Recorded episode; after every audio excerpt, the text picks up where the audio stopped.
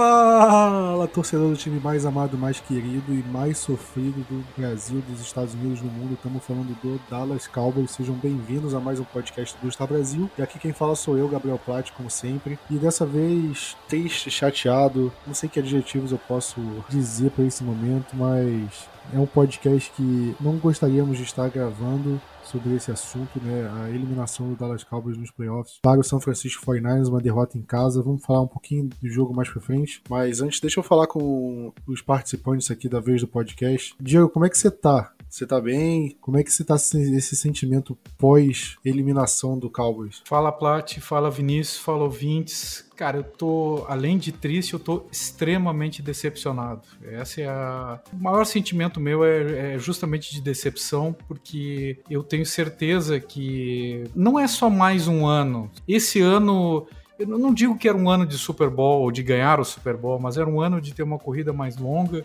e fundamentalmente, eu creio que, assim como a gente vai falar mais adiante, eu, eu não me lembro de ter me sentido assim em um jogo de Dallas, um jogo esportivo, durante muitos e muitos anos. Eu não, realmente já faz muito tempo que eu não me sinto nesse nível de decepção com uma equipe, que uma equipe num jogo tão importante não, não teve concentrado, não teve, enfim, não, não teve vontade de vencer, na minha opinião, não, não, jogou bem. Decepção, decepção pura e fundamentalmente tendo certeza que Dallas poderia ter vencido e que, e que provavelmente o 49ers vai tomar um, um sacode enorme na próxima rodada é, só para me deixar, nos deixar ainda muito mais bravo da derrota de ontem. É um sentimento, acho que geral, acho que de todos os torcedores do Cowboys. É, como é que você tá, Vinícius? Você tá se sentindo assim também? Como é que define seu momento de agora, pós-eliminação do Cowboys? Olha, olá Diego, Plat, ouvintes. É uma sensação que, infelizmente, o torcedor do Cowboys já está acostumado, né? Eu já acompanho o Cowboys desde a época que a gente ficou três temporadas seguidas 8-8 que era no último jogo pra gente ir para os playoffs. A gente ia lá, perdia, ou tinha. É, Tony Romo tava lesionado, jogamos com o Kyle Wharton, e era sempre contra um rival de divisão. A gente ia lá, perdia. Naquela época eu não conhecia ninguém que torcia pro Cowboys. É, não conhecia a galera do Blue Star, não conhecia a galera do, do grupo do Facebook, por exemplo. E eu acabava tendo que sofrer calado, né? Porque não tinha com quem conversar sobre, porque aqui em Cuiabá era praticamente pouquíssimas pessoas que é, sabiam sobre futebol americano. Depois veio os jogos contra, o, contra os Packers, também foram outro tipo de surra que a gente sofreu demais com isso. E agora é mais um jogo que você olha durante toda a temporada, como foi toda a temporada, você olha e você fala assim, tá, poderia. Na, na cabeça da gente como torcedor, lógico, eu imagino que a gente vai para Super Bowl todo ano, mesmo que seja o, o Ben DiNucci como quarterback. Mas a gente olha mais friamente e pensa assim, dava para ter ido melhor. Semana que vem seria semana que vem, a gente não sabe o que poderia acontecer até lá, mas cara, dava pra gente ter feito um jogo tão bem, é, tão melhor desenhado, né, em diversos momentos, não só a última jogada, mas em outros diversos momentos, e tanta coisinha, mesmo que sendo pequena, que transformou o jogo de uma maneira que, cara, hoje a única coisa que resta é tipo assim, aquela tristeza, pensar no futuro, olhar quem é free agent, quem pode sair do time ou quem não pode, porque ficar só tentando pensar no jogo de ontem, a gente vai só passar raiva. Só, só iria servir para continuar pensando, é, passando muita raiva, além do que a gente já vai passar gravando esse podcast. Assim como o Jerry Jones disse na entrevista, né, era um jogo que a gente esperava que o Cowboys ganhasse, né, um jogo em casa. Na minha opinião, o Cowboys tem um time melhor do que o 49ers, mesmo o Cowboys sendo derrotado, eu ainda acho que o Cowboys tem o melhor time. Mas não jogou melhor, né, isso acontece. A gente sempre viu o Cowboys jogando perdendo jogos assim. Parece que o Cowboys, para ganhar um jogo nos playoffs, ele tem que dar 130% de si, tem que jogar a partida da vida para ganhar um jogo de playoffs, enquanto tem times aí que, que você vê que ganham jogos de playoffs com uma facilidade. Sim, é bem jogos tranquilos. E eu, eu não vejo o Cowboys tendo isso. E, e eu não quero nem entrar no mérito de, de, questão tática, questão técnica. Sempre fico pensando por que, que com a gente tem que ser sempre assim, cara é, Cowboys correndo atrás do placar, tendo que anotar ponto, desesperado, tendo que uh, o sobrenatural precisando acontecer pro Cowboys fazer alguma coisa, ganhar algum jogo. E, e dói, cara, dói a eliminação assim. É, é, muito frustrante ver o Cowboys tendo um time com potencial, mostrando que pode chegar longe e, e na hora que é para chegar longe não chega. Acontece os erros, o Cowboys não. Qualquer mínimo defeito que o Cowboys tem, quando chega na hora decisiva, esse defeito é exposto ao ridículo, ao máximo, e a gente perde por conta desse erro todos os outros times da NFL têm problemas, mas você não vê esses problemas sendo potencializados tão grandes como os problemas do Cowboys aparecem assim em playoffs e, e dói, cara. Sei lá, parece que é só com a gente que acontece isso e, e isso me frustra muito, porque pô, não é possível, cara, que a gente não possa ser feliz com esse, esse time desgraçado. Toda vez que eu, eu, começo a lembrar do jogo, falar, o sangue ferve, cara, eu começo a ficar nervoso, começo a ficar triste, começa a ficar uma, uma mistura de sentimento. E, cara, é complicado. Acho que só quem torce pro Cowboys, só quem tá com a gente assim, e entende a gente, né? O pessoal que ouve o podcast vai entender completamente que, a gente, que eu tô falando aqui, o que vocês estão falando, porque cansa, né? Cansa todo ano a gente chegar, a gente ficar esperançoso, a gente ver potencial no time, a gente achar que vai, vai chegar em um jogo com acontece alguns erros, alguns problemas e, e acabou não tem chance. Não é como se fosse, cara, perdemos porque fomos inferiores e não, e não tínhamos condições de chegar longe. Isso o Cowboys mostrou que tinha condição de chegar longe, não chega. 2016 o Cowboys mostrou que tinha condição de ganhar o Super Bowl, não chegou longe. 2014 o Cowboys mostrou potencial para chegar longe, não chegou. 2007, né, para quem é mais velho e lembra, cara. Várias vezes a gente vê o Cowboys ou o Cowboys é muito favorito, não consegue corresponder isso, e se o Cowboys entra como azarão, entra por baixo, assim, nos playoffs, vamos falar desse jeito, ele acaba pegando um time melhor e não tem chance de enfrentar. Nunca tem aquela coisa que surpreende, consegue ir além do esperado. Nunca acontece com a gente, cara. Isso, sei lá, isso me incomoda, me machuca de um jeito que eu não sei explicar, cara. É inacreditável, cara. Eu, eu, não, eu não tenho nem palavra para dizer sobre isso. Mas sobre o jogo, é, é, aconteceram muitos problemas. Quantas coisas que a, que a gente temeu que pudesse acontecer nos playoffs aconteceram, né? É, e felizmente algumas coisas que a gente tinha medo não aconteceram. Eu vou falar duas. Primeiro, o Greg Zurline. A gente morreu de medo do Greg Zurline fazer algum tipo de besteira dentro do jogo. Ele teve que chutar um field goal de mais de 50 jardas e acertou. Os extra points ele acertou. Então, ponto positivo para o Zurline. Apesar de não querer manter ele para a segunda temporada, né? Mas eu acho que a gente tem que dar o mérito para um kicker que fez o trabalho dele, né? E uma, uma pessoa que a gente estava morrendo de medo que pudesse espalhar a farofa, felizmente não. O outro posi ponto positivo é pro Anthony Brown, né? Que a gente sempre falou que ele era o elo fraco da secundária, que ele poderia entregar, cometer falta.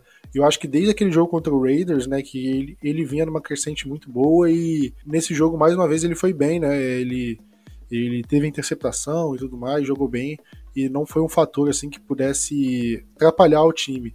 Só que em compensação, a gente, os nossos outros medos, né, se concretizaram nessa partida. O primeiro deles, na minha opinião, começar o jogo devagar, né, começar naquele lenga-lenga, o ataque se arrastando em campo, chamadas muito pobres, correndo mal. E o outro ponto, Diego, que eu quero discutir com você é em relação às faltas, né? O Cowboys cometeu 14 faltas nesse jogo, que é um número absurdo e não é um número somente um número alto de faltas. É o recorde de, de, de faltas, de número de faltas na história dos playoffs da NFL, né? Então não é como se ah, fosse só um jogo com muitas faltas. Não. Passou de qualquer limite do aceitável, né? A gente perdeu muitas campanhas por faltas, né? Linha ofensiva matou muitas campanhas por conta de faltas.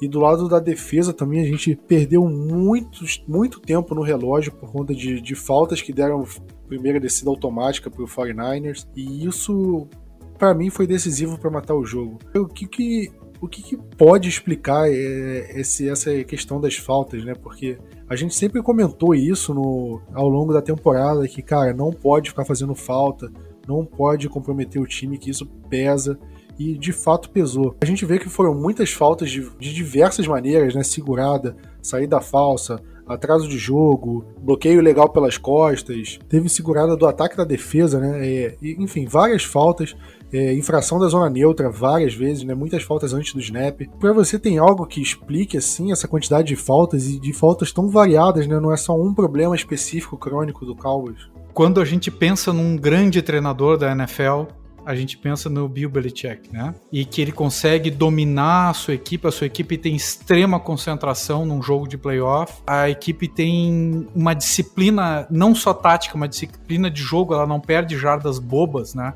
e a falta é uma das, das jardas bobas, porque para fazer falta tem que ser a última opção. E quando a gente pensa na antítese disso, a gente pensa no jogo da Dallas Cowboys. Esse jogo em especial com 14 faltas, e deveriam ser mais faltas, eu me lembro de mais duas, Porque na penúltima campanha nós tivemos dois holdings e São Francisco declinou. Na, na segunda e na terceira descidas de Dallas, São Francisco declinou holdings nossos. De, da linha ofensiva. Nós tivemos seis faltas pré-snap, ou seja, antes do snap, seis faltas, duas consecutivas, dois false starts consecutivos uma mesma jogada, jogando em casa, né? Não é jogando fora, jogando em casa. E diga-se que, que, que São Francisco teve, teve um bom número de faltas, não foi tão pouco assim. O São Francisco 49ers teve nove faltas. Isso, nove faltas, perderam 58 jardas.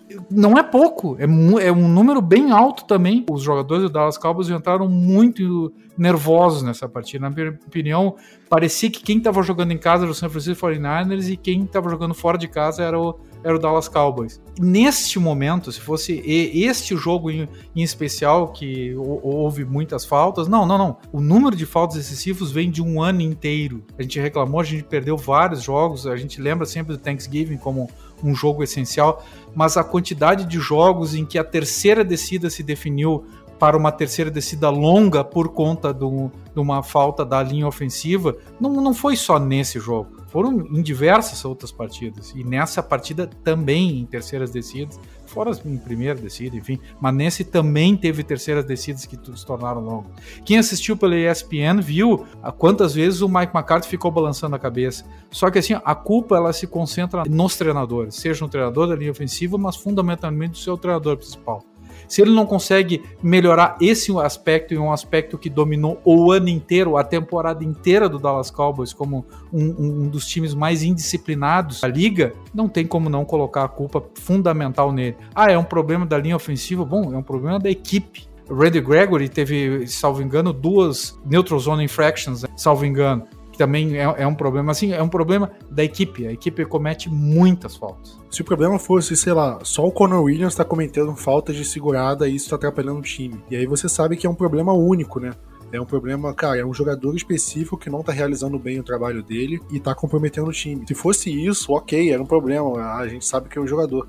Mas quando é o time todo que tá fazendo, cometendo faltas, a, a, gente começa a pensar, cara, não é o time inteiro que é indisciplinado. O Randy Gregory, acho que nas últimas temporadas, ele não, não foi de cometer falta de, de indisciplina, assim. E não só ele, né? Outros jogadores que a gente não via Cara, mas eu acho que o Randy Gregory ainda cometia umas faltas de disciplina, mas de uh, unsportsmanlike uh, conduct, né? É, roughing the passer, é um roughing the tipo. passer. Tipo.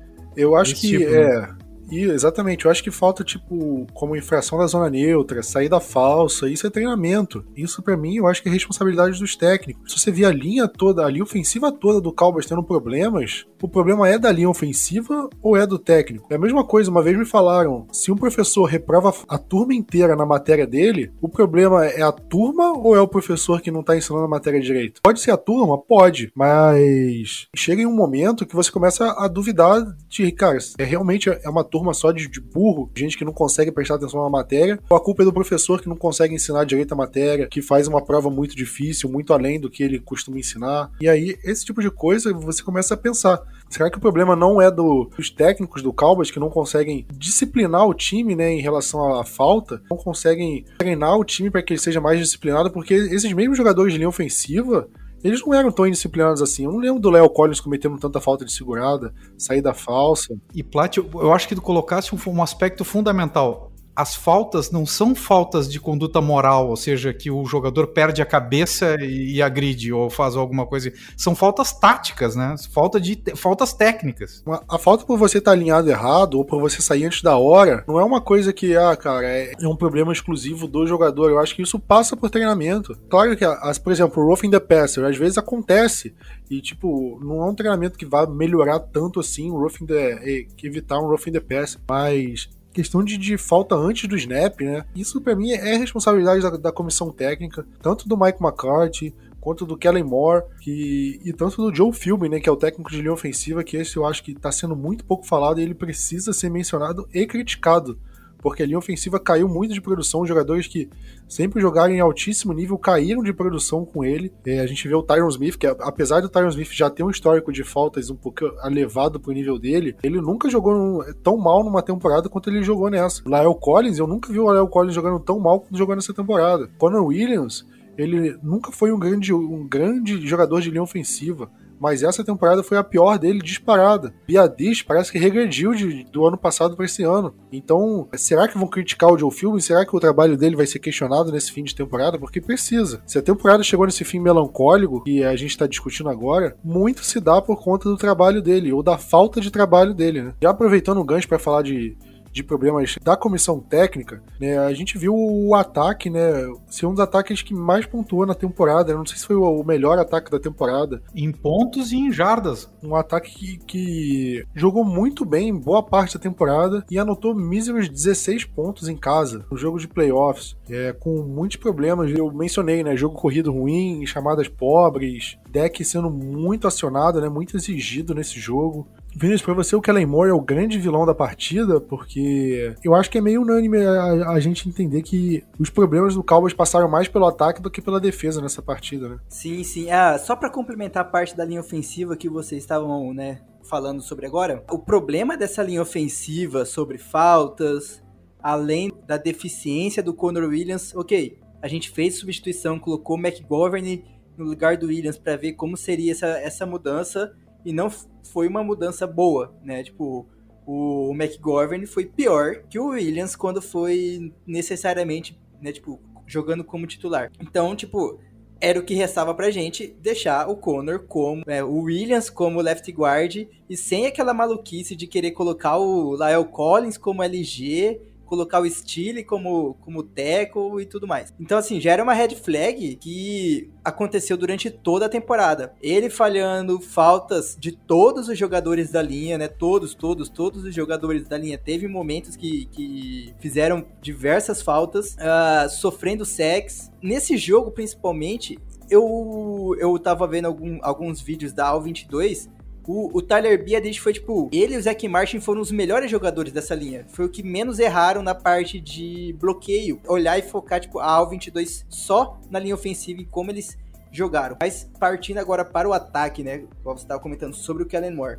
É, Vinícius, só para completar aí, antes de você falar do ataque em geral, os dados da linha ofensiva, né, em relação à, à pressão cedida, né? Vamos da esquerda para direita. O Tyron Smith cedeu seis pressões no jogo, quatro hurries, né, quando o quarterback tem que sair, né, meio que ele é apressado, né, o nome vem daí. Ele cedeu um hit quando o QB ele toma pancada logo depois de fazer o passe.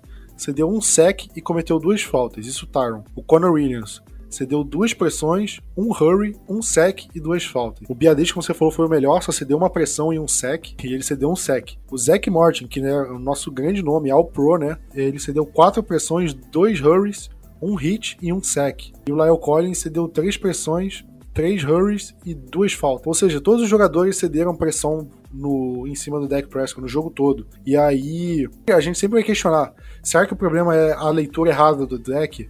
Eu não sei até que ponto é isso, mas por esse jogo parece que não é mais é, não é uma leitura errada do deck de fazer o alinhamento do, dos bloqueios e tudo mais. Parece muito mais uma chamada errada, porque, por exemplo, se você chama uma chamada onde o recebedor tem que correr 10 jardas, a, a linha ofensiva tem que segurar o, o pocket por mais tempo até o, o, o, recebedor desenvolver a rota dele e aí o deck faz o passe. Isso é óbvio, jogadas mais longas. Só que se você chama isso numa, numa jogada errada, com uma blitz, por exemplo, a linha ofensiva não vai segurar isso o tempo todo. Então, às vezes, pode ser uma chamada errada do, do Kellen Moore que você sobrecarrega a linha ofensiva ou você faz um, um, trabalho errado, como o Joe Philby, na minha visão, tem feito, que aí você sobrecarrega eles, você trabalha mal eles e acaba gerando esses números. E, mas enfim, pode é, termina de falar do resto do ataque. Só para dizer uma coisa, e a nossa linha não conseguiu, nem a defensiva não conseguiu nenhum sec no jogo, né? Eu acho que teve um, mas o Garoppolo ele conseguiu ele conseguiu se esticar e ganhou uma jarda. É, cara, não teve nenhum sec. É, não teve nenhum sec do nosso lado, né? Sobre essa parte da linha ofensiva e que acaba não dando tempo pra gente, eu tava lendo sobre isso, tipo, a gente já viu durante toda a temporada e durante o jogo. Se a gente tá vendo que a, a, a nossa linha ofensiva tá tendo problema com o Bolsa, com o Armstead e com os outros jogadores, com o Fred, é, o Fred Warner, por exemplo, e a gente não tem um tempo grande no pocket para poder para poder fazer jogadas maiores, né, mais longas, distantes, monte um playbook que tenha ao mesmo tempo jogadas, é, rotas curtas e rotas longas que seja para ter um segundo plano, plano B ali, porque a gente não tava tendo isso. Igual a gente tá falando, a maioria das jogadas deck estava totalmente pressionado. Beleza, não é culpa. Esse ataque medonho durante o jogo não é culpa só de um jogador, não é culpa só de uma unidade e não é culpa só do, do técnico. Mas, claro, por ele ser o técnico, ele tem que acabar levando a maior parte dessa culpa. E aí, assim, o playbook do, do, do Moore não conseguiu fazer essa mudança de jogar passes curtos. Faz passes mais rápidos, vendo que a, a, a linha ofensiva não estava conseguindo segurar ter alguma forma de fazer um passe de 5 jardas, ou passe que seja ali perto da linha de scrimmage, e que o, o, recebedor consiga ganhar mais algumas jardas com as próprias pernas, né? A, as jardas após a recepção, por exemplo. O, o Blake Jarry não foi acionado no jogo, né? É um que seria muito bem usado nesse tipo de situação, né? Sim, sim, muito seria muito bem usado. Poderia ter o, o Dalton Schultz, por exemplo, demorou para receber passe. Quando recebeu, recebeu alguns passes, né? Tipo, em seguida, também chegou outros momentos que acabou. Ele sumiu de novo do jogo. Ah, os números dele foram bastante inflados na, na última campanha, né? Que ele, muito passezinho, saía pela lateral para parar o relógio. E ali foi inflando muito os números dele. Ele terminou o jogo liderando o time em jardas, em recepções e tudo mais, mas no jogo em geral não foi como se ele tivesse feito tanta diferença assim. Os dois maiores alvos foram o Cedric Wilson e o Amari Cooper com 10 tentativas para cada um. Mas quem mais teve jarda, acho que foi o Dalton Schultz, né? É, justamente por conta dessa última campanha. Mas no jogo em geral, eu vi. É, a, a sensação que eu tive foi que ele foi pouco acionado, assim, nessas situações que o Vinícius é, prezava mais. E o Sid Lamb, então? É, nem se fala, né? Se tá vendo que tá acontecendo tudo isso, precisa ter uma mudança de, de mentalidade do ataque. E não só isso, hoje, né, a gente viu a notícia, ou ontem, se eu não me engano, que o Zeke jogou com um ligamento parcialmente rompido, um dos ligamentos, o PCL, que eu não sei qual é o, a, a versão dele em português. Eu não tô lembrado. Eu acho que é posterior cruzado, cara, se eu não me engano. Se ele já tava com esse ligamento. Cruzado posterior, desculpa. Já, já, isso já vem de um tempo, já vem de um tempo. Eu até comentei no grupo dos assinantes. Provavelmente na hora que a gente terminar a temporada, vai aparecer a notícia sobre isso. Não deu outra, apareceu, apareceu uma lesão de ligamento. A gente teve um momento que a gente liderava a divisão de uma forma muito tranquila, que a gente poderia ter descansado o Zeke nesse, nesses jogos. E não descansamos. Agora sim, é culpa do Kellen Moore, culpa do McCarthy.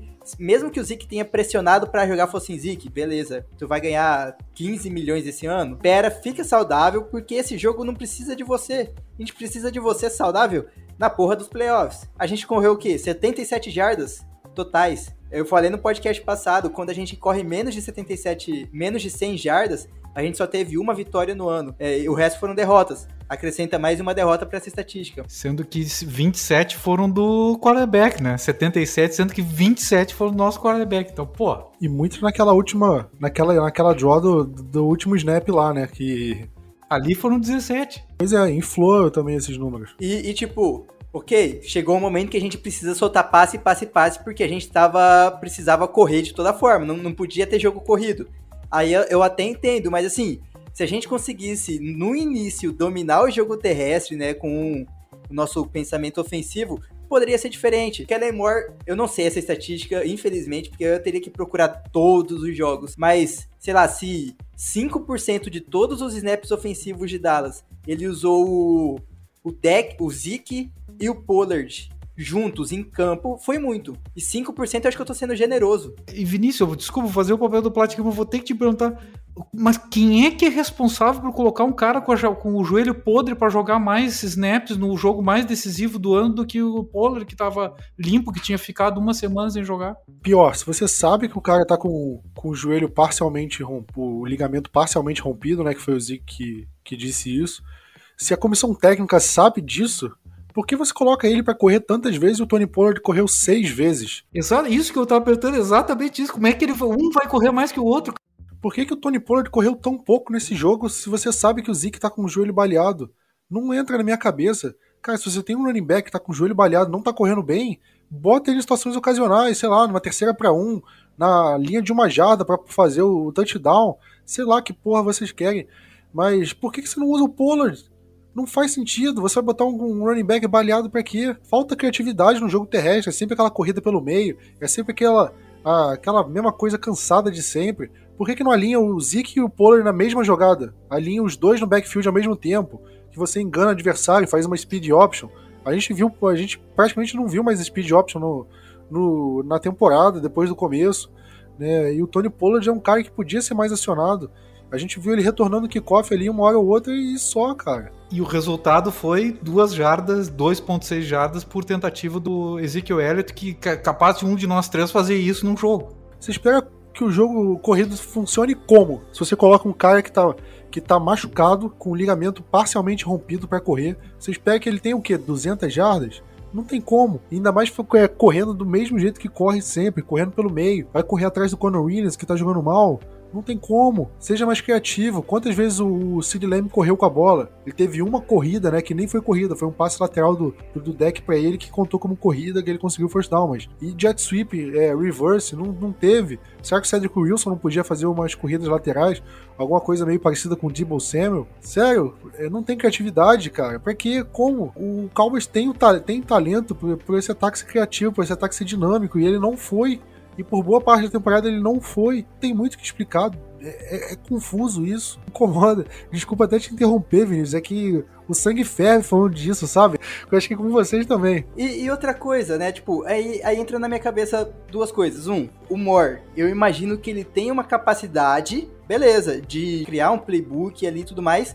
Mas ele precisa ter um esquema fechado de ataque. Tipo assim, tem a West Side Coast, né? Que era de antigamente. Tipo assim, tenha um, um planozinho ali, playbook, já, tipo, resolvido. Parece que nem isso ele tem ainda na, criado, tipo, totalmente na cabeça, porque ele tá, né, seu segundo ano como, como ofensivo, é, coordenador ofensivo. Então eu imagino que ainda possa não ter essa parte. Mas ele precisa ter, tipo, essa mentalidade X de como ele vai se basear o ataque e montar o playbook do, dos diversas, das diversas maneiras.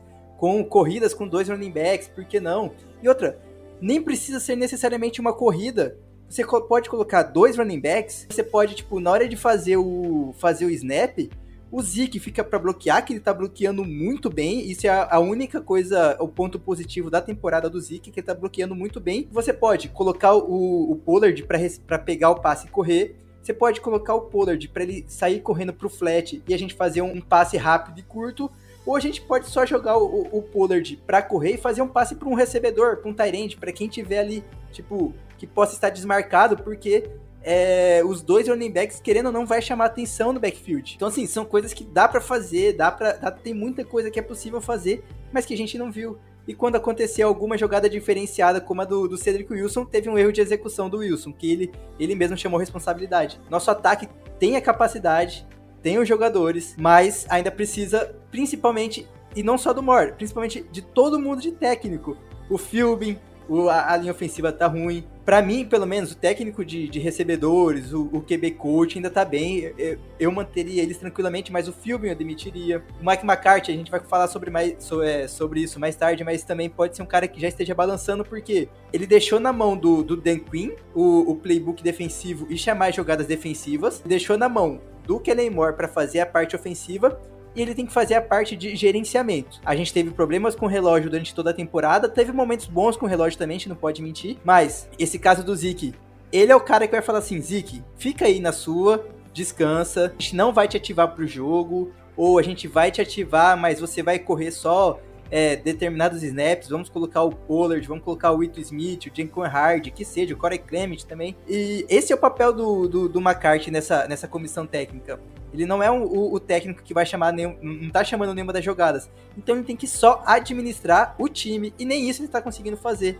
Então, assim, é decepcionante. Só para acrescentar uma coisa do Kellen Moore, uma, um lance que me deixou profundamente irritado no jogo, eu acho que vocês talvez vocês nem lembrem, foi um passe incompleto pro Sid Lamb antes do 2-minute warning. No, último 2-minute warning né, do segundo tempo. O Cowboys fez a jogada, tinha, sei lá, 2 e 20 no relógio e a gente tinha perdido jardas, né? É, é, tava numa segunda para 11 e, cara, o Cowboys preferiu apressar uma jogada antes do 2-minute warning, tendo os três tempos para pedir e estando no campo de ataque uma segunda para 11. E aí o Cowboys fez, tentou fazer um passe curto, apressou a jogada, foi para um, um passe curto pro Sid Lamb, incompleto. E aí a gente foi pro Two Minute Warning numa terceira para 11, né, numa situação completamente desfavorável, e aí deu turnover on downs e, e o jogo seguiu. Tu, tu, tem toda razão, eu me lembro quando mandasse ali no grupo dos assinantes, eu, eu, eu na hora, assim, o cara, por quê, né? Isso, isso é coisa de, de quem joga Madden, cara. Que Madden é, é você quer pô, fazer o máximo de jogada possível. No Madden, cara, você tem um minuto no relógio, teu adversário com a posse, você cede o touchdown para conseguir a virada depois. É umas coisas de doido. E nisso, cara, não fazia sentido. Cara, deixa o relógio rolar, vai pro two minute warning, conversa com o técnico, planeja a jogada, você tá numa segunda para 11, o Cowboys tá em condição de virar. Calma, cara. E o Kellen Morris, com o ataque do Kellen Morris, sempre faz isso. Tá para virar o primeiro quarto, por exemplo, o segundo quarto e o time sai correndo desesperado, faltando 5 segundos no relógio, porque tem que fazer uma jogada antes de virar o quarto. Em algumas situações, ok, beleza, tem que ter uma, uma certa pressa. Mas em casos assim, cara, não precisa ter pressa. Não precisa, você põe pode pôr tudo a perder, e foi o que a gente teve. Mas enfim, eu acho que se a gente ficou falando do ataque aqui, cornetando, a gente vai, vai ficar falando até amanhã, né? Apesar dos, dos vários problemas, eu acho que dá para extrair algumas coisas positivas desse jogo. Eu falei, eu falei do, do Zulai e do Anthony Brown, que jogaram relativamente bem. E, Diego, para você, o que, que dá para extrair de, de, de, positivo nesse jogo? Coisas que o Cowboys fez nesse jogo que, cara, isso o Cowboys fez muito bem, por exemplo. Plat, eu acho que o número um é o Brian Anger, né? Foi excelente no, no Panther, né? Aliás, o Panther que não era o preferido do, do Fessel, né? E acabou sendo porque o Rams não, não liberou o, o, o outro jogador e eu não me lembro o nome do outro. E, e enfim, ele se torna. E, e, é, lembra disso, né, Plat? era esse o alvo do Dallas, né? E, enfim, é, eu creio que ele é um grande, grande acréscimo no time fica como titular incontestável. Eu creio que o Micah Parsons é um titular incontestável e se vê como grande líder dessa equipe. Eu vi que vocês falaram do, do antes, né, do Anthony Brown. O Anthony Brown termina o ano bem. Isso a gente fala mais, mais adiante, né, de destaque, enfim. E eu acho também que a unidade, a unidade de linebackers, o Leighton Van Der Esch, ele coloca o seu nome, coloca um bom nome, né? Não como um grande jogador, um espetacular jogador, um jogador útil. Eu acho que de, de tudo. É, e o Dan Quinn, eu não acho que a defesa fez uma grande partida, não conseguiu uma resposta efetiva uh, contra o jogo corrido. Creio que a defesa precisa, desde que o Brent Urban saiu não teve um jogador do interior da linha que pudesse dar uma resposta positiva em relação a isso. É, o Neville Gallimore entrou no fim do, do, do, campeonato, mas no fim da temporada, né? Mas não, não, acho que ele não deu essa resposta. O bifão ali do meio, né? Que a gente tanto precisa. Mas a unidade linebackers como um todo, ela ela, ela, deu uma resposta, principalmente, claro, por causa do Micah Parsons, e, e eu acho que o, que o, o Leighton Van Der Esch foi muito coração, né? Eu fiquei surpreso, teve, teve alguma terceira descida no segundo tempo que ele conseguiu um teco assim fundamental, né? Faltando uma jarda. A do, a do último jogada, né? Não, a última, a que foi revisada, o, o alinhamento, não, eu tava falando de outra. Também, né?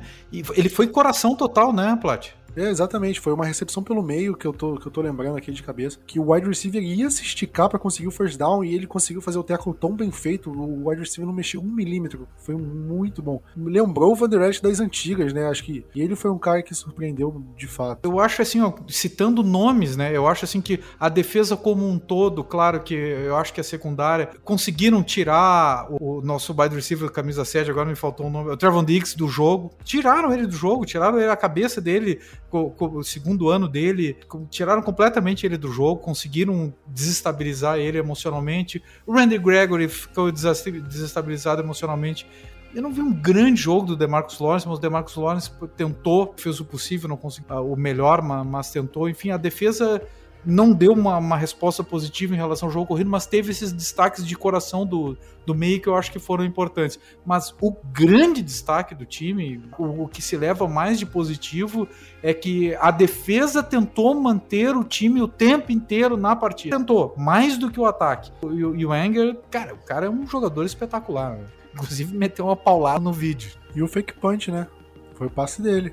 Exatamente, eu esqueci disso. Cara, foi dele o passe, né? Ele, cara, fez tudo que a gente pediu e ele colocou o ataque do Fortnite naquelas situações mais adversas, né? Tudo punch tendo a linha de 10, linha de 15, sem retorno. Foi um baita punch. Imagina se fosse, sei lá, o Chris Jones chutando punch, o desastre que teria sido esse jogo de uma forma geral. E, e, e Plat, a gente falou na semana passada muito claro, né? Que no field position a gente não ia perder esse jogo, né? E não foi por isso que perdemos. Vamos fechar desse jogo falando do destaque e decepção. Vinícius, você quer começar? Só uma partezinha antes, antes para não né, deixar crescer tanto. Defender um pouquinho o Gregory. mas só, só um tiquinho naquelas faltas dele. O Trent Williams, ele mexia, ele dava uma mexida de tornozelo, de, de perninha ali. Igual a do Léo Collins, né? Que marcaram todas do Léo Collins. Né? Marcaram a porra da falta em cima do Léo Collins de false start com a por conta da perna. Do Gregory, não marcaram do Trent Williams, né, no caso, não marcaram. E o Trent Williams, por, e, tipo, porque era o sinal de fazer o snap, né? Porque na hora que o jogador faz a mexida com a perna, que é pra ele, tackle, abrir e fazer o bloqueio em cima do, do defensive end. Esse é basicamente o sinal de quando vai rolar o snap. E assim, aconteceu com o Collins, falta. Aconteceu com o Trent Williams, falta contra a gente. E nem quero entrar no assunto de juiz, porque senão a gente vai ter duas horas de podcast. Mas destaque vai ser o. Eu podia falar o Brian Anger, mas eu vou citar o Van Esch mesmo, porque provavelmente pode ser o último jogo dele com a camisa do Cowboys. Foi o líder de tackles. Teve aquela aquele teco em cima do, do Debo Samuel, que era o Samuel fazer, né, a, o first down, mas ele segurou. Teve diversos momentos durante a temporada que a gente xingou, falou mal dele, quanto ele tava jogando mal mas parece que é a hora que você precisa brilhar, é a hora que ele apareceu. É o jogo mais importante do ano no momento, era aquele, playoffs. Ele foi lá e apareceu e conseguiu suprir o papel do Parsons, que infelizmente jogou mal por conta que deu para ver já no começo do jogo que estava meio lesionado ou alguma coisa assim do tipo, e que isso reverberou durante o resto do jogo inteiro. O Parsons não foi o Parsons que ele foi durante toda a temporada. Eu vou discordar de você do Parsons, eu achei que o Parsons jogou bem. Eu gostei do Parsons e, para mim, é, no primeiro touchdown do 49ers, teve um holding ali meio claro nele que não deram, do Travis Benjamin em cima dele. Teve um outro lance também, numa campanha do 49ers, que, que o Garoppolo tava quase dentro da endzone e seguraram ele claríssimo, é, clarissimamente na, numa terceira descida pelo meio. Tem, tem uma foto desse lance circulando na, nas redes sociais, inclusive. Mas eu gostei do Parsons, ele teve que sair no meio do jogo, né? Porque ele tava ainda uma sequela da Covid, né? Meio fadiga, né? Porque fica um tempo sem treinar, você vai perdendo um pouco de condicionamento físico. Eu, por exemplo, tô sem treinar, acho que no primeiro dia que eu voltar a fazer exercício físico, eu vou, vou sentir um baque. E uma, um atleta de alto rendimento como o Parsons, com certeza. Para mim, a decepção, eu vou falar do Sid Lamb, cara. E por, porque era um cara que devia chamar a responsabilidade, ainda mais depois da, da lesão do Gallup, né? E o que a gente viu foi o Cedric Wilson sendo esse jogador de assumir responsabilidade, de fazer recepção, converter descidas. O Lamb, ele não apareceu no jogo, ele teve uma recepção recepção para 21 jardas, basicamente no fim, quando o jogo já estava decidido. Pouco apareceu e a gente esperava mais dele, pelo menos eu esperava mais dele, principalmente no jogo de pós-temporada. Para mim, ele ele vai ser minha decepção. E aí você, Diego? Cara, eu tô ficando louco aqui, eu não ouvi o teu destaque, não ouvi a decepção do Vinícius. Você tá ficando louco. Tá ficando não, porque eu falei, eu não falei meu, minha decepção. Ah, pra mim o Maica dece... era decepção, pô. Não, mas, mas ele não disse que era decepção. Acho que não, né? É, não, não, não, não, não, não, não, não foi. Decepção que, tipo, é um tipo, rosário de decepções, né? O Van Der Esch foi, tipo, só supriu o que o, Marca, o Mika não supriu. Mas de decepção, decepção, eu vou deixar como a linha ofensiva por conta da quantidade de faltas dela, a quantidade de erros e de vezes que a gente foi batido pelos defensores do Niners na linha ofensiva. E não só do Conor Williams, mas tipo, todos os jogadores teve momentos que a gente foi batido muito feio contra os ends. Cara, o Brian Anger eu acho que é unânime aqui, ninguém vai, vai discordar dele. Eu vou colocar o Anthony Brown, para mim o Anthony Brown fez uma grande partida, ele fez um grande final de campeonato, justificou o salário, enfim, foi quem nos colocou no jogo e como destaque negativo eu não, não consigo deixar de colocar o Mike McCarthy, tá? De grande destaque negativo, porque eu creio que nós contratamos o Mike McCarthy para ter alguma um diferencial na pós-temporada. A gente teve o Jason Garrett, a gente teve outros treinadores que nos colocaram na pós-temporada e não souberam jogar a pós-temporada. E o grande diferencial, supostamente, do Mike, do Mike McCarthy era que ele teria uma. Um, saberia jogar a pós-temporada. E não trouxe isso. Eu achei decepcionante a atuação de Dallas e detestei o Randy Gregory. Acho que o Randy Gregory não deu o passo adiante nessa partida vários outros. Tem um rosário né, de, de decepções. Trevon Diggs, eu acho que não, não, não fez uma grande partida, conseguiu ser tirado fácil do jogo. Mas assim, se o time estava nervoso, se o time começou tantas faltas, se o time não conseguiu jogar pós-temporada, para mim a figura central é no Mike McCarthy, ele é o principal Uh, culpado de tudo isso e é a minha grande decepção. Até porque no último, no último podcast eu disse que é, 12-5 era por conta dele, né? E que ele tinha feito a grande aposta da última partida, então ele é o, é o, é o meu número um de hoje. É, infelizmente, muitos erros, muitos problemas nesse jogo. O maior responsável, né, é, tanto pro lado positivo, é o cara que merece os elogios quando vence e merece críticas quando perde, é sempre o técnico. Sempre, a conta sempre cai no, no colo do técnico, e agora é em relação ao Mike McCarthy. Ele foi bastante é, criticado nas redes sociais. O Stephen Jones falou logo após o jogo, né, que após no dia seguinte, depois do jogo, ele comentou que acredita que ele tem certeza que o Mike McCarthy vai continuar para 2022. E mas por outro lado, a torcida do Cowboys não tá tão satisfeita com isso, né? Porque apesar da temporada positiva, todo esse sentimento de frustração que a gente tá sentindo, a torcida lá nos Estados Unidos sente igual, né? A gente viu, principalmente pelas imagens dos torcedores nas, na, nas arquibancadas, né? O sofrimento deles lá, a tristeza, a raiva, a decepção, todos eles sentiram a mesma coisa que nós. Diego, para você, você acha que o Mike McCarthy fica ou você acha que, que ele sai? E se você gostaria que ele ficasse ou gostaria que ele saísse? É, ele não vai sair. Tenho uma certeza, minha certeza, eu acho que é a certeza da maioria dos que acompanham Dallas. É, que o Jerry Jones não é o mandatário de Dallas há muito tempo. Ele até pode ter uma, ter uma, uma palavra centralista na franquia, óbvio, ele é o dono da franquia, né? Mas quem administra efetivamente a franquia é o Stephen Jones e o general manager Will McClay. Tá? E eu creio que eles vão colocar o, o, Mike McCarthy mais um ano. Essa é a minha impressão, até porque o Stephen Jones confirmou ele. A entrevista do Jerry Jones é uma entrevista de quem vai demitir um treinador. É claríssimo isso. E até eu, eu me senti, em relação à entrevista do, do, Jerry Jones, eu me senti justificado, eu me senti representado naquela entrevista. É, e, mas os outros lá foram lá e calma, calma lá. O Jerry Jones deu uma entrevista de, de torcedor totalmente torcedor. Uma pessoa de 79 anos, indo para os 80 anos, que está vendo que daqui a um pouco, quanto tempo mais ele tem de vida para ver um, um, Dallas Cowboys campeão? É essa a realidade. Vamos se colocar no lugar dele, eu acho que é essa a situação. Se a gente, muito mais jovem que ele, tá nesse desespero, imagina ele que é o dono da equipe indo pro, assim, para a parte final de sua vida, né? E dono da equipe e não conseguindo ver o resultado em campo. Eu acho que, que é por aí. Agora, a minha opinião pessoal é que, assim, ó, alguma cabeça muito forte em rolar. O Mike McCarthy foi contratado, volto a dizer a mesma coisa que eu disse agora há pouco, foi contratado para ser o treinador diferencial na pós-temporada. Ele não foi o treinador diferencial na pós-temporada. Se a gente via uh, até a última pós, as últimas pós-temporadas com o Jason Garrett, as palminhas, né, que a gente ficava tão chateado, a gente viu o, o abano da cabeça quando as faltas de, da linha ofensiva, especialmente, se acumulavam. Era o Mike McCarthy botando a cabeça para um lado e para o outro e ficando com a cara de chateado. Mas resultado efetivo, a gente não viu nenhum.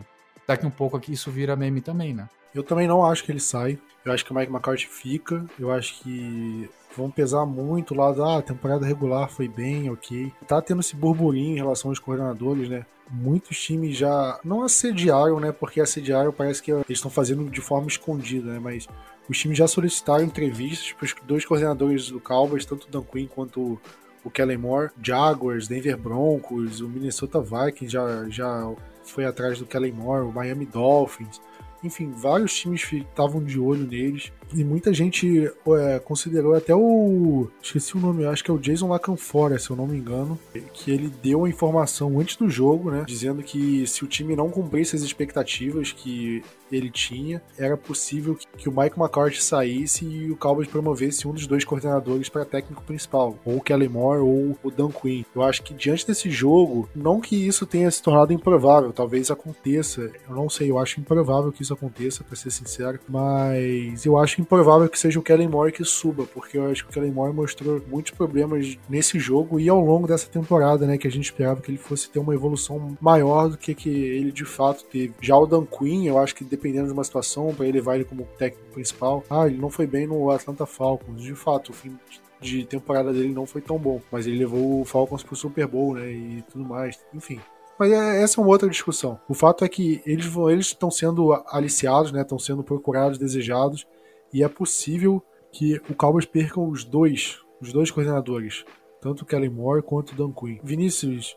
você ficaria triste com a saída dos dois? Você, se fosse o, o general manager, o presidente do time, você faria um esforço para manter algum deles? Como é que você analisa essa, possível saída dos dois do, do, do Dallas Cowboys? Olha, eu queria ter poder do Jerry Jones, porque querendo ou não, né, a última palavra ainda acaba sendo um pouco dele, mas se fosse eu comandando, eu faria o seguinte: provavelmente a chance da gente perder o Dan Quinn é muito grande. É, é, gigantesca, porque tem muito espaço de vaga, né, de head coach aberta. Então, assim, é muito provável que a gente possa perder amanhã, acho que amanhã ou, ou essa semana ainda, o GM, né, o General Manager do, do Broncos vai em Dallas entrevistar nossos dois coordenadores, vai pessoalmente em Dallas conversar com eles e tudo mais. O Paton já trabalhou junto com o Dan Quinn em Miami, entre outras coisas, já tem tipo um relacionamento ali. Mas eu como é, eu como Jerry Jones faria, subo o Dan Quinn, se a gente tiver a chance de perder, perder, perder de alguma forma. Se for para subir um, eu subo o Dan Quinn. Se o Dan Quinn falar assim, ó, eu só fico em Dallas se for para ser head coach. Beleza. Você vira head coach, você vai chamar alguém ou subir alguém da tua confiança para ser nosso treinador defensivo. Vai ambos trabalhar para fazer, para montar um esquema do jeito que o Dan Quinn já estava montando, um esquema em cima dos jogadores, não um esquema próprio do técnico e os jogadores se viram, né? Um esquema com base no que cada jogador tem de melhor. Porque, agora a gente está vendo, por exemplo, aqui que o Shidobi Uzi no Bengals jogando muito bem. Em Dallas ele não jogava bem. Isso mostra o quê? É muito mais erro do, dos técnicos que tinha em Dallas do que do jogador. Se for, eu faria isso. Sobe o Dan Quinn para HC. Ele vai ficar responsável por chamar um cara que seja muito bom para ser coordenador defensivo e se conseguir segurar o, o Kellen Moore, beleza. Se não conseguir segurar, procura no mercado um, um, técnico que tenha uma boa também mente ofensiva, né? Pra ser nosso coordenador ofensivo. A única coisa que não pode acontecer é a gente perder os dois, os dois coordenadores. E, por exemplo, a chance disso acontecer, infelizmente, é, é muito alta e eu vou ficar muito, mas muito puto. Todo mundo vai ficar puto. É a gente manter o McCarthy, o Kellen Moore sair e a gente colocar o Ben McAdoo como coordenador ofensivo. O McAdoo, só para só acrescentar informação, o Panthers solicitou é, permissão para o McAdoo ser entrevistado para o cargo de coordenador ofensivo deles. Mas de fato, isso aí é a tragédia no mundo. Cara, o que que o, que que o Vinícius. Cara, hoje o Vinícius tá fazendo isso, cara? Que isso? No, no grupo de, de assinantes, eu já sou chamado Senhor da Morte, né? O Senhor Mensageiro do Caos.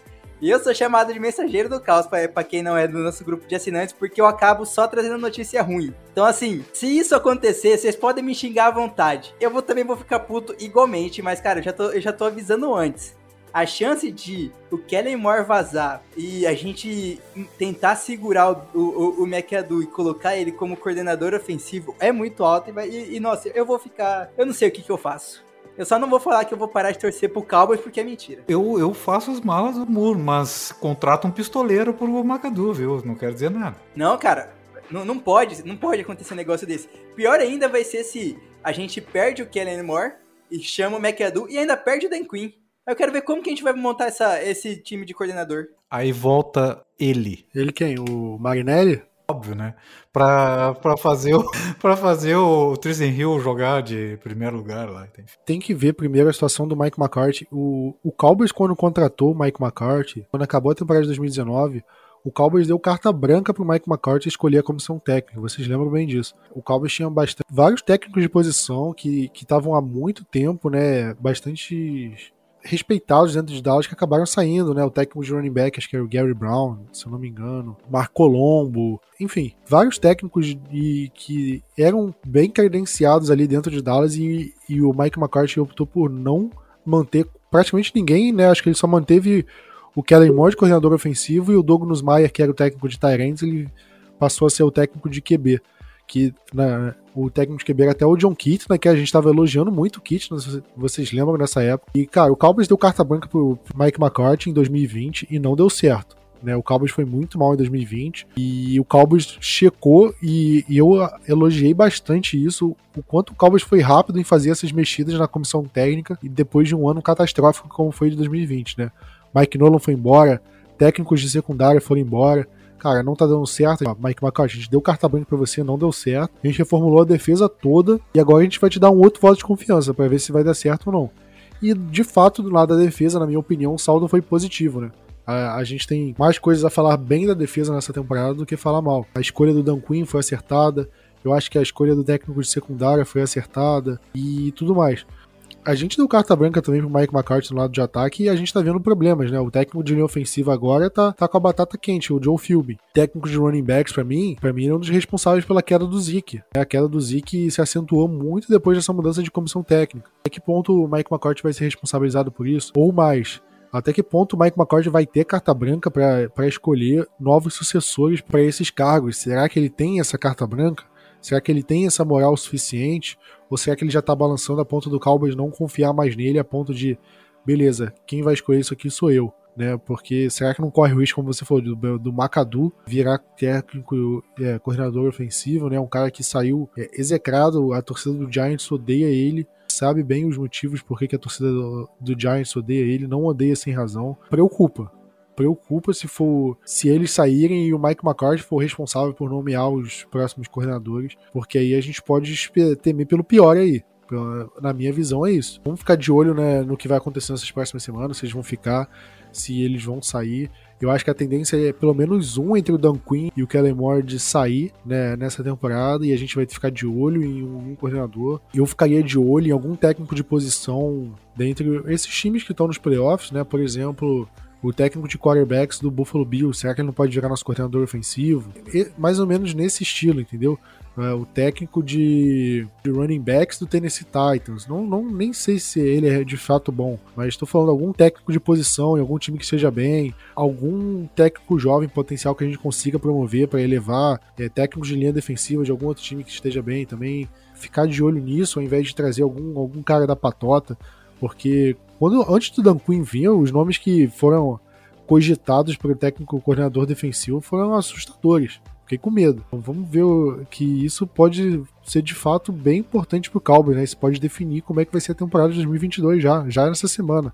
Então é uma coisa pra gente ficar de olho e, e observar bem, com, e de observar de forma bem crítica também. Ligaria pro ex Mark Colombo para vir ser nosso técnico de, de, linha ofensiva de novo? Ele teve problemas no Giants, né? Ele foi técnico de linha ofensiva lá e teve problemas. Eu não sei, mas eu acho que valeria uma entrevista.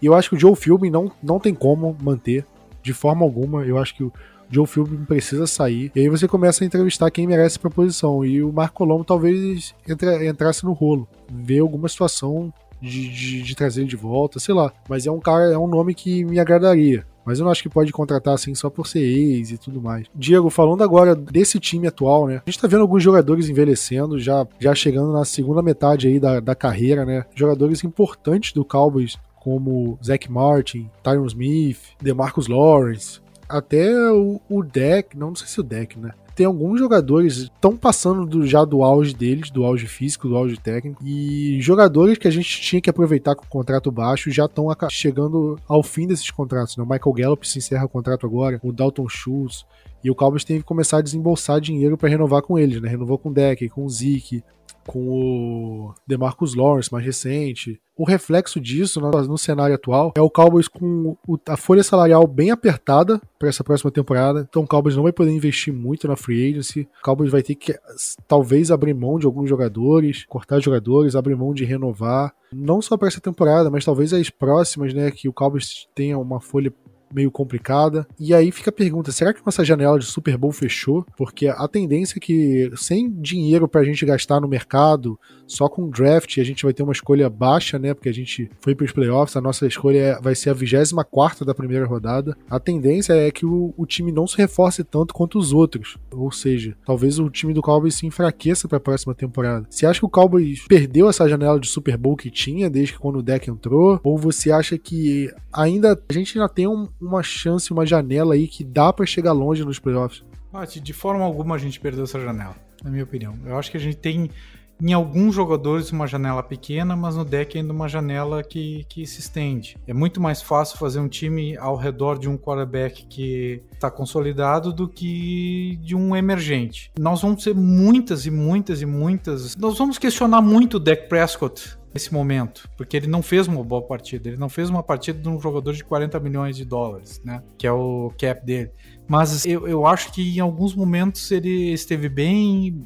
Eu não sei se é culpa exclusiva dele, mas enfim, ele, eu ainda fico pensando naquela aquela jogada espetacular que ele lançou a bola completamente pressionada e que o Sérgio Wilson não conseguiu recepcionar. Claro que não era fácil, mas um time que vai para o Super Bowl recepciona aquela bola, com todo respeito. É, então eu acho que o time não perdeu a janela. O Gallup fazia essa recepção ou não? Com certeza.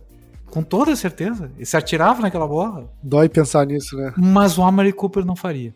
Ah, também acho que não. E eu acho que então mantém a janela por conta do, do quarterback. A gente consegue fazer um time no, em volta do quarterback. E, e um, um aspecto que eu tenho completa certeza que ainda tem uma janela é o seguinte, Plat, Vinícius e ouvintes. Nós fizemos um draft completamente, um draft e uma off-season completamente voltado para defesa. Tem uma ou outra adição de ataque, mas assim, foi completamente voltado para a defesa. E a defesa efetivamente melhorou. Eu creio que neste próximo draft e off-season a gente pode fazer um draft off-season mais equilibrado, que ele equilibre o time. É a minha expectativa. Não é possível que um draft que equilibrou tanto a defesa e que foi tão voltado para a defesa não possa para um próximo draft e off-season é, que seja mais equilibrado, também não equilibrar mais o time. é nisso que eu me apego, sendo, claro, otimista, né? Eu sou sempre um ser humano otimista. Eu saí muito mal, comecei muito mal esse, é, esse podcast, vou terminar mal, porque eu acho que deve ter um desabafo no final, né?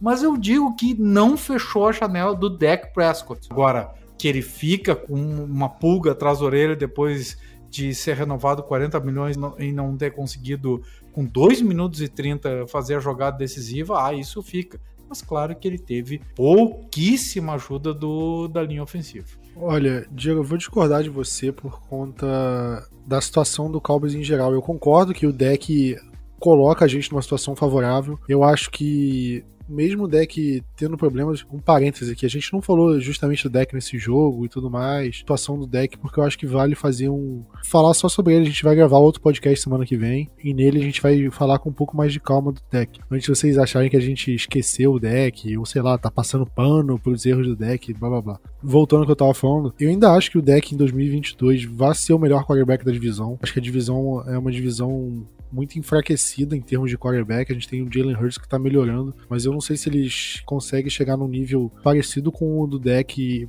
nessa próxima temporada. Os outros dois times, ou eles vão com os quarterbacks que já tem, que são muito inferiores ao deck, ou eles vão draftar alguém que pô, como um calouro, fatalmente eles entram na temporada piores do que o deck. A menos que o Giants consiga pegar um Russell Wilson da vida. E o Russell Wilson ainda tá em baixa, né? Então a gente nem sabe o que esperar exatamente de um Russell Wilson no Giants, numa situação. Mas enfim, apesar do deck tá bem, eu vejo o Cowboys com muitas, abrindo muitas necessidades para a próxima temporada. Né? A gente vai perder o Michael Gallup, a gente vai perder o Cedric Wilson, a gente vai perder o Dalton Schultz, a gente vai perder o Connor Williams, a gente vai perder o Leighton Van Der Esch, a gente vai perder o Jaron Curse, a gente vai perder o Randy Gregory. E são, são só alguns nomes que eu tô falando de cabeça, né? O Keanu Neal, o Damonte KZ. São muitos titulares que a gente vai perder e a gente não tem dinheiro para repor todos eles no, na free agency. Né? E a gente não tem capital suficiente para repor todas essas necessidades no, no draft. Né? Então, como o Cowboys vai conseguir repor isso? Falando de janela e valores e tudo mais, pensa comigo. Você, o Diego e quem tiver, né, quem for ouvir a gente. Eagles, no, nos anos de calor do Carson Wentz, fez uma corrida Super Bowl. Rams, anos de calor do, do Goff, foi ao Super Bowl. O Chiefs também. Chiefs, é, mas o Chiefs é, é, é, uma, ainda assim, ainda é uma outra sequência totalmente impressionante que eu ainda, tipo assim, eu ainda tiro o Chiefs do, do, do baralho, mas ainda dá para contar. Aikman também, né? Mas são, tipo, são times que pegaram a parte principal de ter um quarterback com um contrato de calouro entre aspas, fudeu com o cap, contratando gente que quando pagando, tipo, né, na free agency, contratando jogadores, Rams principalmente, né, gastou diversas picks fazendo trocas. O Eagles, a gente ficava falando assim, cara, de onde que tá saindo tanto dinheiro de contratação que o Eagles fez? E eles, de alguma forma, conseguiram, tiveram esse payoff, né? Tiveram um pagamento. A gente, quando tinha essa janela, pelo menos ao mínimo, de quarterback com, com salário barato, e ainda assim, um ótimo running back com salário barato, a gente não conseguiu fazer e não conseguiu ter essa corrida para o Super Bowl. Agora sim, cada vez mais vai ficando pior. Em minha defesa, tá? Nós estamos falando do primeiro ano do contrato dele, que pode ser estendido, aquela coisa toda tal. Eu concordo com o Plat, concordo com o Vinícius, mas nós estamos falando no primeiro ano, não é aquele momento que o Vinícius está falando do, do, dos quarterbacks ainda em contrato de calor concordo plenamente com o Vinícius que a gente perdeu aquela janela naquele momento. Mas a janela pós renovação de contrato do Dak Prescott, para mim, não perdeu. Aí eu concordo. Eu acho que a gente entra numa situação que cara, a gente tem muitos buracos para repor e pouco capital para repor, seja na folha salarial para free agents, seja em escolhas do draft para selecionar jogadores. Isso vai enfraquecer o time e isso vai fragilizar o time. Então acho que o time de uma certa forma vai ter que dar um passo para trás e eu acho que isso fecha a nossa janela de Super Bowl fecha a, janela daquele time que temos que ganhar agora, temos condições de ganhar agora. Então, isso que me deixa ainda mais frustrado por essa eliminação, porque a gente não vai conseguir eh, se livrar de contratos tão altos assim essa temporada. Talvez o DeMarcus Lawrence, mas aí abre uma lacuna pro contrato de Marcos Lawrence. Talvez o Amari Cooper, só que a gente perde dois wide receivers, vai ter que ir atrás de wide receiver. O contrato do Zeke é um contrato que não dá para se livrar de cara agora, teria que trocar com uma designação e tudo mais. O único jeito de liberar espaço na folha é, com o Zeke saindo seria uma troca. E quem, que, quem quer trocar pelo Zeke no cenário de agora, né? Com o Zeke tão em baixa quanto ele tá hoje. Então valor de capital dele é baixo, né? Quem quer assumir um salário alto como o Zik tem hoje? É difícil. É difícil a gente analisar isso e por mim eu acho que, que a janela tá, não tá fechada, porque ainda acho que a gente tem condição de chegar em playoff e tudo mais, mas dificultou muito. A gente tem que aproveitar que a gente tem o, o Sid Lamb, o Micah Parsons e o Trevon Diggs em contrato de calor. O Trevon Diggs, apesar dos altos e baixos, não é qualquer, não é um, nenhum cornerback ruim, termina a temporada com 11 interceptações. o Diggs pode ser melhor trabalhado em relação à questão de jardas cedidas e tudo mais, mas é um cara que de fato é muito bom. A questão é, será que a gente vai conseguir repor? Será que a gente vai conseguir trabalhar em cima? São as dúvidas que a gente tem para a próxima temporada, né? Vamos ver como é que o Cowboys vai trabalhar em relação a isso, porque de fato o Cowboys precisa muito trabalhar, muito trabalhar em relação a isso, porque o Cowboys ganhar um Super Bowl não é, cara, em uma vez nos playoffs a cada três anos, porque se for assim, o Cowboys não chega, em, não vai chegar no Super Bowl nunca, vai continuar ganhando um jogo de playoffs a cada cinco anos, porque não, não bate nos playoffs, não chega. Para você começar a ganhar jogos regularmente, você tem que estar tá nos playoffs constantemente. Por que, que o Patriots ganhou tantos jogos com o Tom Brady nos playoffs, foi a tantos Super Bowls? Porque ele tava todo ano lá. Ah, mas aí um ano deu. Ah, chegou um ano, deu um azar, o wide receiver dropou, o Tom Brady foi interceptado e foi eliminado. Beleza, mas no outro ano vai estar tá lá competindo com um time forte de novo. Então, uma hora a bola vai bater na trave? Vai. Mas uma hora vai bater na trave e vai entrar. O segredo pro Cowboys voltar a ganhar nos playoffs e voltar a ganhar bem nos playoffs é participar todo ano. Como é que o Eagles começou a ganhar mais jogos nos playoffs que a gente? Porque ele participa todo ano. Porque mesmo sem ganhar a divisão, ele consegue chegar nos playoffs pelo wild card. A gente, qual foi a última vez que a gente foi nos playoffs no wild card? 2006? Acho que foi. Porque o resto a gente tem que ganhar a divisão, a gente não, que a gente não consegue fazer uma campanha consistente suficiente para ir para os playoffs via wild card. O Cowboys precisa participar regularmente dos playoffs. E aí aos poucos essas eliminações doem menos, porque a gente sabe que ano que vem a gente vai estar lá. A torcida do Packers sofre com eliminação, óbvio que sofre. Mas eles sabem que no ano seguinte eles vão estar lá, porque eles têm o Aaron Rodgers, eles têm um time bom, eles estão numa divisão horrível, e a gente também está numa divisão horrível. E a gente também tem um QB bom. Só que a gente não tem essa certeza que vai para os playoffs sempre, porque nosso time é uma zona.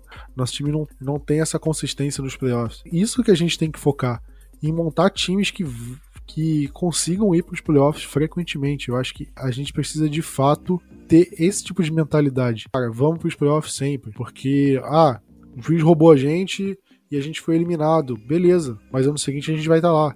Aí ano seguinte a gente, a gente enfrenta o Minnesota Vikings fora de casa, num jogo hostil, e consegue ganhar, e, pô, vamos no, no, divisional e dá certo, e chegamos na final de conferência, beleza. Então a gente tem que fazer isso. Tem que montar times que, que consigam ir para os playoffs regularmente. E eu digo uma coisa: a gente tem capacidade, a gente tem qualidade técnica no time para ir aos playoffs regularmente. A gente tem o melhor quarterback da divisão. A gente tem o Micah Parsons agora, né? Um bom grupo de wide receivers. Três Pros, né?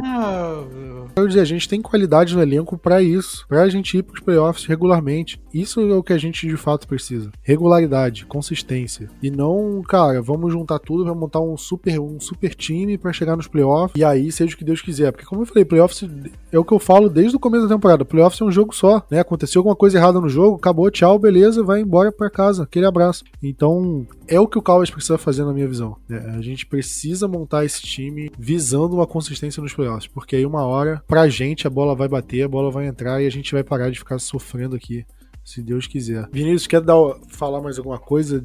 Desabafar em relação ao jogo? Como que você ficou depois do, do, do fim do jogo, Vinícius? A parte final do jogo, eu gritava, eu provavelmente assustei. Eu, provavelmente não. Eu assustei minha avó, eu moro com meus avós.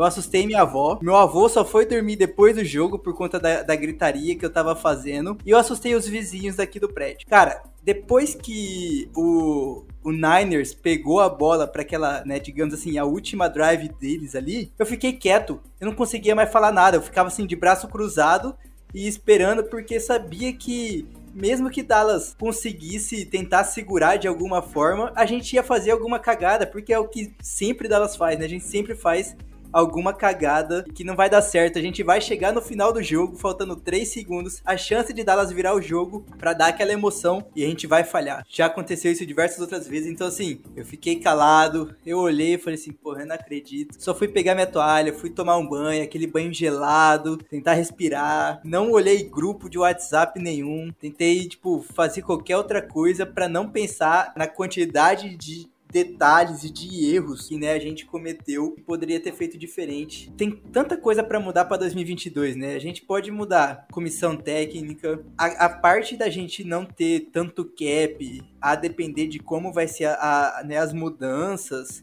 que sempre acontecem de contratos nessa off-season, é a hora do time de scout brilhar, né? Tipo, ter uma escolha acertada de sexto round que possa virar titular. O que o Dan Quinn fez esse ano, ele, né? Beleza, ele, ele pegou três safeties. Um deu certo. Ótimo, era o, que, era o que a gente mais necessitava, no mínimo.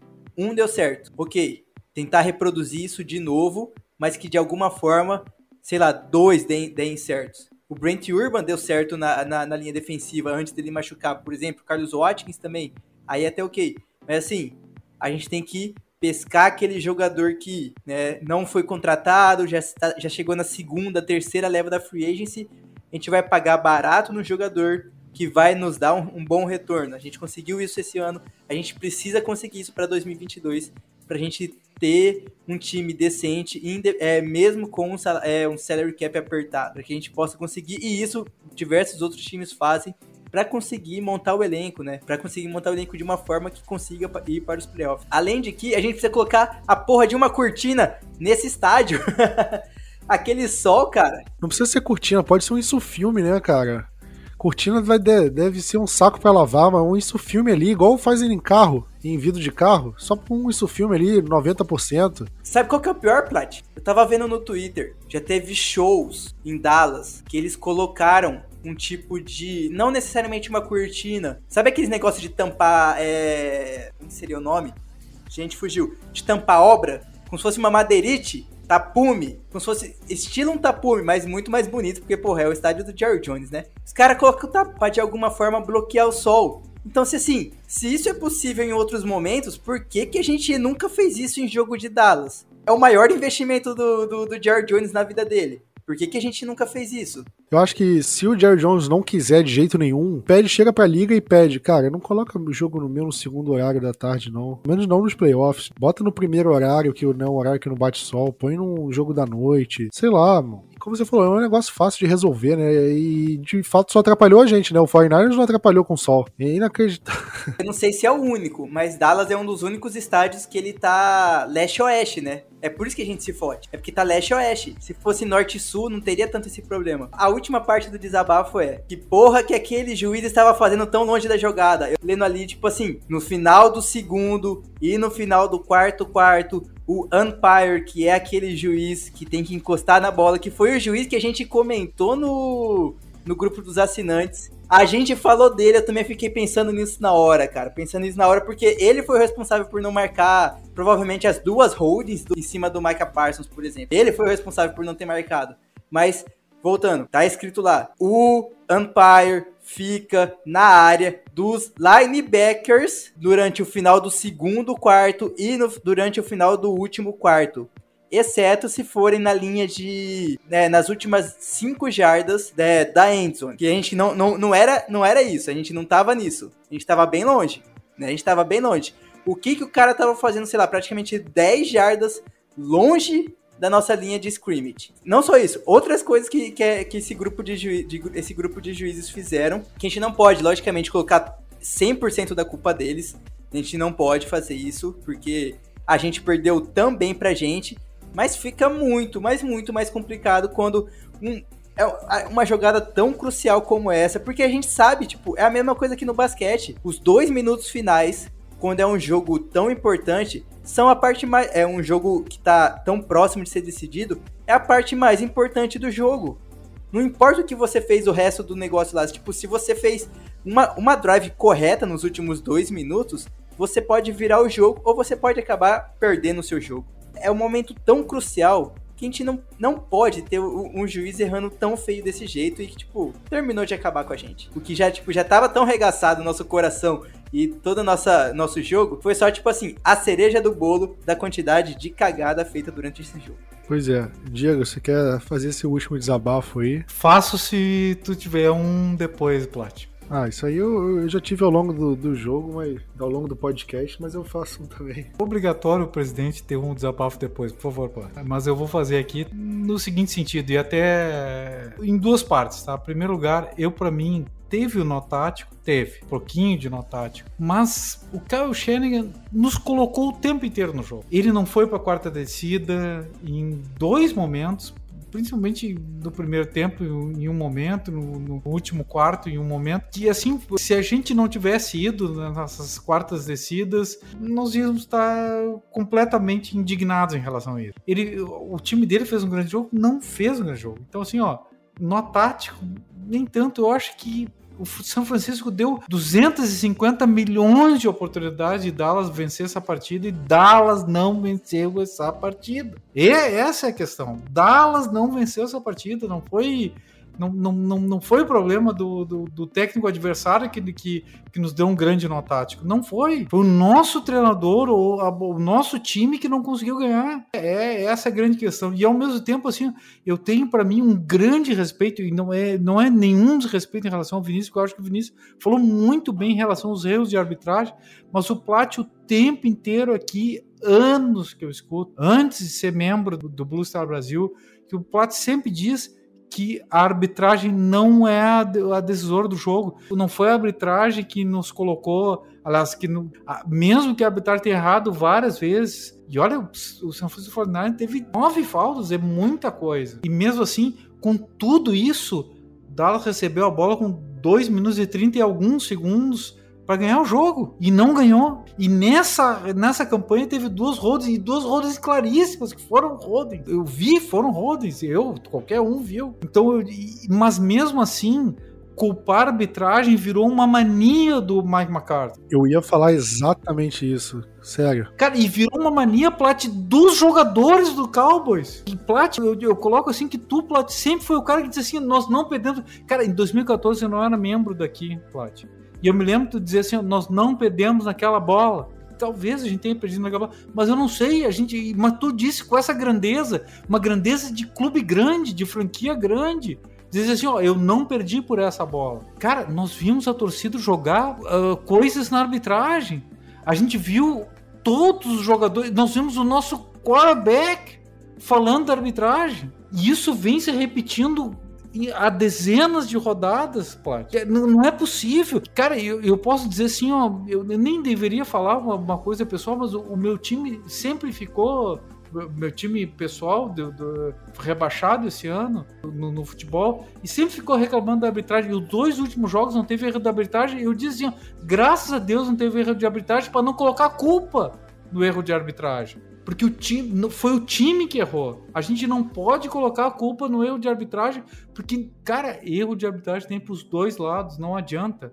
Nós recebemos a bola com 2 minutos e 30 e alguns segundos. e não conseguimos vencer. São Francisco 49ers nos colocou o jogo o tempo inteiro, fez falta no, no nosso Panther, nos deu interceptação, nos recolocou na partida. Quem não venceu o jogo foi o Dallas Cowboys, não foi a arbitragem. E não foi a arbitragem em nenhum momento desse, de, dessa temporada.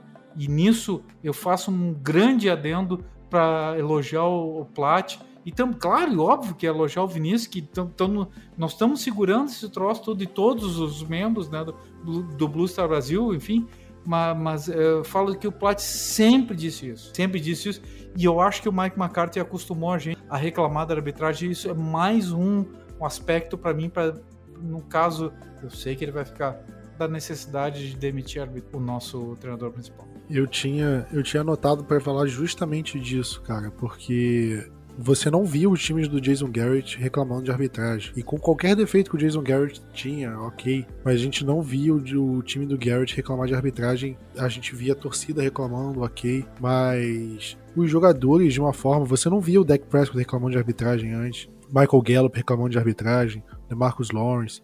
Isso começou a acontecer agora. Começou a acontecer agora com o Mike McCarthy. Você viu o Mike McCarthy começando a reclamar muito de arbitragem, os jogadores entram, passa a se tornar uma cultura do time reclamar da arbitragem. E como você falou, eu acho isso muito perigoso, perigoso mesmo. Você começa a eximir, começar a tirar a responsabilidade, diminuir os erros que o time tem para jogar tudo a ah, culpa. Ah, perdemos por causa da arbitragem, beleza. Mas e os erros? E as 14 faltas? E o desempenho ruim do quarterback? E as pressões cedidas pela linha ofensiva? E por aí vai. Esses erros não contam, claro que contam, e eles deviam importar mais do que um erro de arbitragem. Como se for, o Cowboys não perdeu por conta de erros de arbitragem. Tiveram erros de arbitragem? Sim, tiveram. Erros graves, erros graves, mas na minha opinião, o Cowboys não perdeu por erros de arbitragem e isso precisa ser dito aqui. O, o Prescott, quando comentaram para ele em relação a lançarem objetos na direção dos jogadores e tal, ele, ele falou: Ah, aí ele começou a criticar essa decisão. Aí ele foi informado no meio da, da resposta dele que, na verdade, os objetos tinham sido atirados na direção dos, dos árbitros, não dos jogadores. Aí ele falou: Ah, então é. Então é, ele meio que deu uma resposta no sentido: Ah, então foi justo. E, cara, você não pode falar isso. Tem que respeitar, cara. São profissionais lá, por mais que eles errem, eles são humanos, eles, eles, eles não fazem de má fé. Pelo menos eu não quero acreditar que ele, ele, os juízes erram de má fé. Porque se for, acaba a NFL porque não tem mais jogo, né? Se eles erram, geralmente é por incompetência, por erro, erro humano mesmo e tudo mais. Me preocupa justamente isso. Esses questionamentos excessivos de arbitragem ali, publicamente pelos jogadores, quem tem que fazer críticas à arbitragem, crítica interna, é o, é o Jerry Jones chegar no Roger Goodell, olha, essa porra tá errada, você tem que melhorar a profissionalização. É, os árbitros eles estão sendo mal treinados, eles estão errando o, o livro de regras da NFL, isso não pode acontecer. Esse tipo de coisa tem que ser questionado. Não o jogador ir numa entrevista coletiva e reclamar. Mas eu acho que quem tá alongando aqui é a gente, né? O podcast ficou até mais longo do que costuma ficar. O podcast fim de temporada machuca. Apesar do fim da temporada do, do Dallas Cowboys, a, a, temporada de podcast aqui do Cowboys aqui no Blue Star Brasil não acaba, né? Eu acho que a gente tem muito assunto para falar ainda. A gente tem, a gente pode fazer uma análise geral dos jogadores por posição. A gente pode falar dos jogadores que vão ficar sem contrato. Então, eu acho que tem muito assunto para falar. A gente ainda vai ter notícias em relação à permanência do Mike McCarthy ou não, permanência dos coordenadores ou não. A gente vai ter os jogadores indo pro Pro Bowl, né? E, infelizmente eles vão jogar o Pro Bowl, não vão pro Super Bowl. Ou seja, tem muita informação, né? Não é porque o, o Cowboys chegou ao fim de temporada, não é porque a gente vai entrar no off-season que o podcast não vai ter conteúdo. Ao contrário, né? Meses de off-season são meses também muito movimentados, março, abril, maio, principalmente. Acho que são meses que tem muita coisa para falar. E agora é simplesmente esperar a próxima temporada. Vão doer esses próximos aí oito meses até. Pouco menos de oito meses até a, a, temporada regular começar de novo. Vai doer, vai, vai machucar. Eu acho que esse, esse eu vou martelar esse jogo aqui por muito tempo ainda. Eu acho que foi um dos jogos de pós-temporada que mais me machucaram, mais me, me incomodaram, assim. E... Mas vai passar sempre passa. Daqui a pouco eu já tô esperançoso de novo. Esse time me faz acreditar. Eu amo esse time, assim como você ama. E, e assim vamos, né, gente? Acho que é isso. É podcast duro, mas necessário. Podcast triste, mas pode mais. Ainda teremos muitos outros podcasts felizes. É isso aí, galera. Tamo junto. Aquele abraço e Go Cowboys!